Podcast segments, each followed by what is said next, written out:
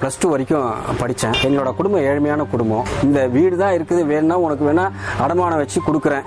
ஒரு முப்பதாயிரம் ரூபா வரும். ஒரு சேல்ஸ் ரெப்ரஸன்டேட்டிவாக என்னோட லைஃப்பை தொடங்கினேன். ஆயிரத்தி தொள்ளாயிரத்தி தொண்ணூறுகளில் ஒரு மாதத்துக்கு ஒரு ஒரு மூவாயிரம் ஐயாயிரம்ட்டு எனக்கு அந்த வருமானம் வரும். முப்பதாயிரத்தில் ஆரம்பிச்ச தொழில் எவ்வளோ ரெவென்யூ நீங்கள் ஜென்ரேட் பண்ணுறீங்க இந்த புக் ஸ்டால் மூலியமா. ரெண்டு கோடிக்கு மேலே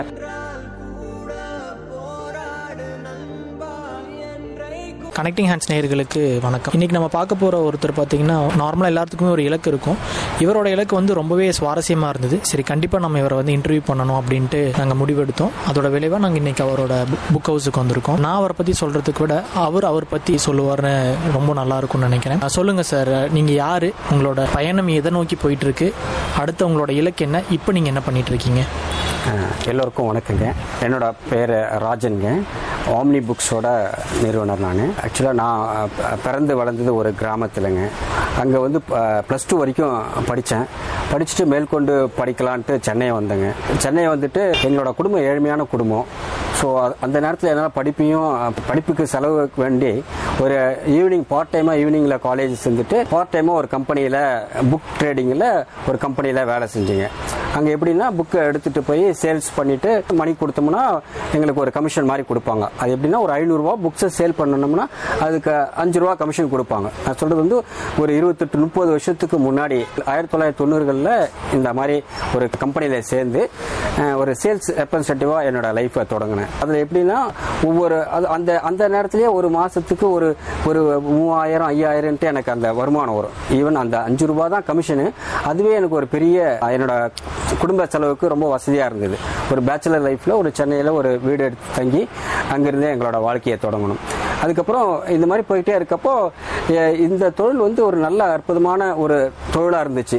மெயினாக நான் பார்த்தது வந்து அப்போ எனக்கு ஒரு நல்ல ஒரு வருமானம் கொடு தரக்கூடிய தொழிலாக இருந்தது. எனக்கு அப்போ மற்றபடி இந்த புக்கு புக்குன்றதை விட எனக்கு இதில் பரவாயில்லையே இவ்வளோ சம்பாதிக்க முடியுது. அதால் எனக்குள்ள ஒரு ஒரு ஆர்வம். இது எப்படி இந்த எந்த மாதிரி என்னன்னா ஐநூறுரூவா புக்குக்கு அஞ்சு ரூபா தான் கமிஷன் கொடுக்குறாங்க. அப்போ ஒரு பெரிய தொகையாக இருந்தாலும் இது இதனோட ஷோஸ் எப்படி இந்த புக்ஸ் புக் எக்ஸிபிஷன்ஸ்லாம் நாங்கள் போய் பார்ப்போம். அப்போ பார்த்தீங்கன்னா எனக்கு கொடுக்குற அந்த புக்கோட விலை ஐநூறுரூவா புக்கு புக்கோட விலை வந்து முந்நூறு ரூபாய்க்கு வெளியில் அந்த புக் ஸ்டாலில் கிடைக்கும். ஸோ அவங்க வந்து வாங்கி இரநூறுவா மார்ஜின் வச்சு அதுலேருந்து எனக்கு ஒரு அஞ்சு ரூபா கமிஷனாக கொடுப்பாங்க. இவ்வளோ ஒரு ப்ராஃபிட் இருக்கு. நம்ம ஏன் இந்த தொழிலை பண்ணக்கூடாதுன்ட்டு ரொம்ப இதில் இதுல ஒரு ஈர்ப்பு ஆயிடுச்சு. அதுக்கப்புறம் எப்படின்னா ஏன் இந்த நம்ம தொழிலை தொடங்கக்கூடாது? அதுக்கு என்னென்ன தடைன்னா பொருளாதார தடை? எங்களோட ஃபேமிலி ஏழ்மையான குடும்பம் தான். அப்போ ஃபேமிலி ரன் பண்றதே பெரிய விஷயம். எப்படி இந்த தொழிலுக்கு இன்வெஸ்ட்மெண்ட் கொடு கொடுக்கறது? இதில் வந்து இன்வெஸ்ட் பண்ணாதான் தான் நம்மளால் அடுத்து நம்ம பிஸ்னஸ் தொடங்க முடியுன்ற ஒரு சூழ்நிலை. அதுக்கு வீட்டில் வந்து அம்மா கிட்ட கேட்டோம். இந்த மாதிரி நல்ல தொழிலாக இருக்கு. நம்ம போட்டால் ஆறு மா ஒரு ஆறு மாதம் ஏழு மாதத்துலேயே நம்மளோட முதலீடே டபுள் ஆக்கலாம் போல இருக்கு. நான்- எனக்கு கிடைக்கிறது ஒரு அஞ்சு ரூபா தான். ஒரு புக்குக்கே கமிஷன் இந்த பிஸ்னஸ் பண்ணால் நல்லா இருக்குமா? என்ன செய்யலாம்? அப்படின்னு கேட்டதுக்கு இருக்கிறதே ஒரு சின்னோடு சின்ன வீடு தான் எங்களுக்கு இருக்குது. இந்த வீடு தான் இருக்குது. வேணும்னா உனக்கு வேணால் அடமானம் வச்சு கொடுக்குறேன். ஒரு முப்பதாயிரம் ரூபா வரும்.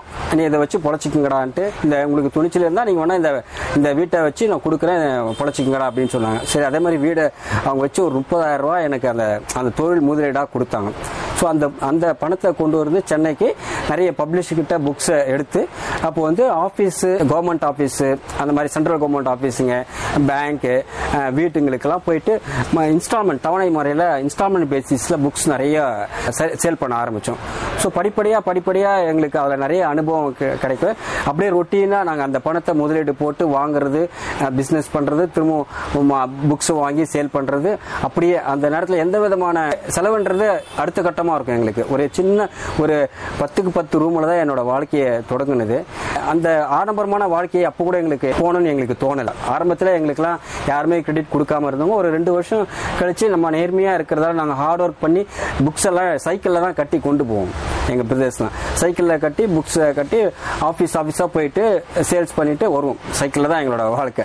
அப்படி போக போக நிறைய பப்ளிஷர் வந்து எங்களை நம்பி நிறைய கிரெடிட் கொடுக்க ஆரம்பித்தாங்க திரும்ப படிப்படியாக வளர்ந்து நிறைய பப்ளிஷர் எங்களுக்கு ஹெல்ப் பண்ணவே அந்த அந்த பிஸ்னஸை நல்லா வளர்ச்சி அடைய முடிஞ்சதுங்க. அப்புறம் ஒரு கட்டத்தில் நல்லா வளர்ந்து நிறைய ஒரு டெவலப்மெண்ட் நிறைய பப்ளிஷரோட லிங்க்கு நிறைய உதவிகள் கிடைக்கவே நாங்கள் நல்லா ஏர்ன் பண்ண முடிஞ்சதுங்க.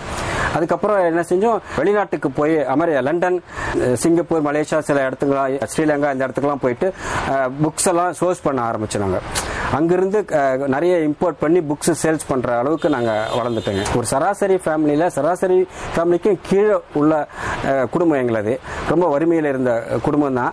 ஆனா என்னோட உழைப்பு கஷ்டம் பார்க்காம அவளோட நேர்மை நேர்மையா இருப்போம். கஸ்டமர் ரிலேஷன்ஷிப் இந்த மாதிரி ஆஃபீஸ் ஆஃபீஸாக புக்ஸ் எடுத்துகிட்டு போய் சேல் பண்றப்பெல்லாம் அவங்க சொல்றப்பெல்லாம் போய் நேரத்துக்கு நின்று பேமெண்ட் வாங்குறது அவங்க நாலு முறை அஞ்சு முறை வான்னு சொன்னாலும் அதுக்கு கோவப்படாம க- கஷ்டப்படாம போயிட்டு வாங்குறது. அதெல்லாம் படிப்படியா நம்மளுக்குள்ள ஒரு பொறுமையை கொடுத்ததுங்க. இப்போ இறைவன் அருளால நல்லா வளர்ந்து சிறப்பாக இருக்கும். இன்னொரு விஷயம் உங்களுக்கு சொல்ல மறந்துட்டேன்.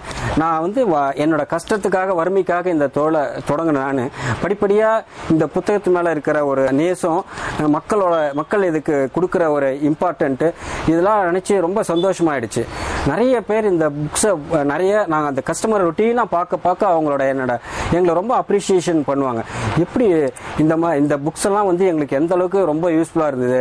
என்னதான் நீங்கள் இந்த மாதிரி புக்ஸ் எல்லாம் கொடுக்கலன்னா என்னோட குழந்தைங்களோட அறிவும் ஆற்றலும் இந்த அளவுக்குலாம் வந்திருக்கே வந்திருக்கே இருக்காது அப்படின்னு ரொம்ப பாராட்டுவாங்க. ஸோ இது மேலே எனக்கு ரொம்ப ஒரு ஈடுபாடு வந்துட்டு ஏன் நம்ம வந்து நிறைய இந்த ஒரு இது வந்து ஒரு தொழிலாக செஞ்ச செஞ்சது போக இது எனக்கு ரொம்ப ஹாப்பி சந்தோஷமாக இருக்குது இந்த தொழிலை. பார்த்தீங்கன்னா கோயம்புத்தூர் வந்து நான் பத்து வருஷம் ஆகுது. இந்த பெரிய ஒரு ஷாப்பை தொடங்கி ரொம்ப சொல்ல போனா இதில் இன்வெஸ்ட் பண்ணி பெருசா லாபம் இல்லைனாலும் இதை ஒரு சந்தோஷத்துக்காக இந்த ஒரு சேலஞ்சிங்கா இந்த புக் ஷாப்பை நடத்திட்டு இருக்கேங்க உங்களோட அடுத்த அந்த லட்சியத்தை பத்தி சொன்னீங்கன்னா நல்லா இருக்கும். என்னோட அடுத்த லட்சியம் வந்து ஸோ எனக்கு வந்து ரொம்ப நாள் ஆசை என்னோட ட்ரீம் நான் இவ்வளோ நாளாக ஏர்ன் பண்ணி வச்சிருந்த பணத்தை வச்சு கோயம்புத்தூரில் ஒரு ஃபன் மாலுக்கு பின்னாடி ஒரு இடம் ஒன்று வாங்கினேன். அந்த இடத்துல எனக்கு ரொம்ப நாளாக கனவு. ஏன் நம்ம வந்து இப்போ இந்த புக்ஸ் புக் ஷாப்பில் வந்து எல்லாராலையும் புக்கு வாங்கி படிக்கிறதுக்கு முடியல. ஏன்னா ஒவ்வொரு புக்ஸும் நாளுக்கு நாள் வந்து பிரிண்டிங் காஸ்ட்டு பேப்பர் காஸ்ட்லாம் அதிக அதிகமாக போகிறதால அவங்களால ரெகுலராக தொடர்ந்து படிக்க முடியாத சூழல் ஏற்படுது. ஏன் நம்ம அவங்களுக்கு என்ன வசதிகளை பண்ணி கொடுக்க முடியும் ஒரு புக் லவர்ஸ்க்குன்னு பார்க்குறப்போ ஒரு லைப்ரரி தொடங்கினா என்னன்ற ஒரு ரொம்ப நாள் கனவு. ஸோ நான் இப்போதைக்கு வாங்கி வச்சிருக்கிற இடத்துல ஒரு மூணு மாடியில் ஒரு லைப்ரரி கட்டி அதில் நிறைய பேருக்கு குழந்தைங்களுக்கு எல்லாருக்கும் அந்த ரீடிங் ஹேபிட் ரீடிங் அவேர்னஸ் கொடுக்குன்னு ரொம்ப நாள் கனவு. இறைவன் அவர்களால் அது சீக்கிரத்தில் நிறைவேறுங்க வருவேன் உங்களோட ஆசைகள் நிறைவேற கனெக்டிங் ஹேண்ட் சார்பாகவும் எல்லார் சார்பாகவும் நாங்கள் வாழ்த்துக்கள் தெரிவிச்சிருக்கோம். ரொம்ப சந்தோஷங்க. ஒரே ஒரு விஷயம் கடைசியா சொல்ல வர்றது என்னன்னா நம்ம என்ன நினைக்கிறோமோ அதை சாதிக்க முடியும். நாம என்ன நினைக்கிறோம் நம்ம எல்லாம் இதெல்லாம் நம்மளால முடியுமா இதெல்லாம் சாத்தியமா அப்படின்றது மட்டும் நினைக்காதீங்க தயவு செஞ்சு. நம்ம என்ன நினைக்கிறோமோ அது முடியும். என் வாழ்க்கையில பல சந்தர்ப்பத்துல பல விஷயத்துல பல கஷ்டங்களை தாண்டி வந்திருக்கோம். நம்ம நினைக்கிறதெல்லாம் நடக்கும். அதுக்கேற்ற உழைப்பும் நேர்மையும் இருந்துச்சுன்னா நிச்சயமா அது சாத்தியம். சார் இப்போ நீங்கள் சொல்லும்போது முப்பதாயிரம் ரூபாய் உங்கள் அம்மா வந்து வீட்டை விற்று உங்களுக்கு இந்த தொழில் ஆரம்பிச்சாங்க. நீங்கள் இன்னைக்கு நல்லா இருக்குன்னு சொன்னீங்க. முப்பதாயிரத்தில் ஆரம்பித்த தொழில் இன்னைக்கு எவ்வளோ மல்டிபிள் ஆயிருக்கு? எவ்வளோ ரெவென்யூ நீங்கள் ஜென்ரேட் பண்ணுறீங்க இந்த புக் ஸ்டால் மூலியமா? ரெண்டு கோடிக்கு மேல இதுல வருமானம் ஈட்டி ஒரு ஒரு இடத்த வாங்கி அந்த பில்டிங்கையும் கட்டி அதுக்குண்டான வேலைகளை செஞ்சுட்டு இருக்கேன் அதே நேரத்துல எல்லாரும் அந்த படிக்கிற ஆர்வத்தை கொஞ்சம் கடைப்பிடிங்க. ரீடிங் ஹேபிட்ன்றது ரொம்ப முக்கியம். மனிதனுக்கு வந்து மனிதன் வந்து சிறப்பாக வாழறதுக்கும் நம்ம படித்து வந்து அறிவை மட்டும் வளர்த்துக்கிறது இல்லை அந்த அறிவோடு சேர்ந்து நல்ல மனிதனாக வாழறதுக்கும் நல்ல புத்தகங்கள் தான். தயவு சேர்ந்து படிக்கிற ஆர்வத்தை கொஞ்சம் எல்லாரும் கொண்டு வந்தால் ரொம்ப சூப்பராக இருக்கும். ரொம்ப சந்தோஷம். நன்றி சார். நன்றி.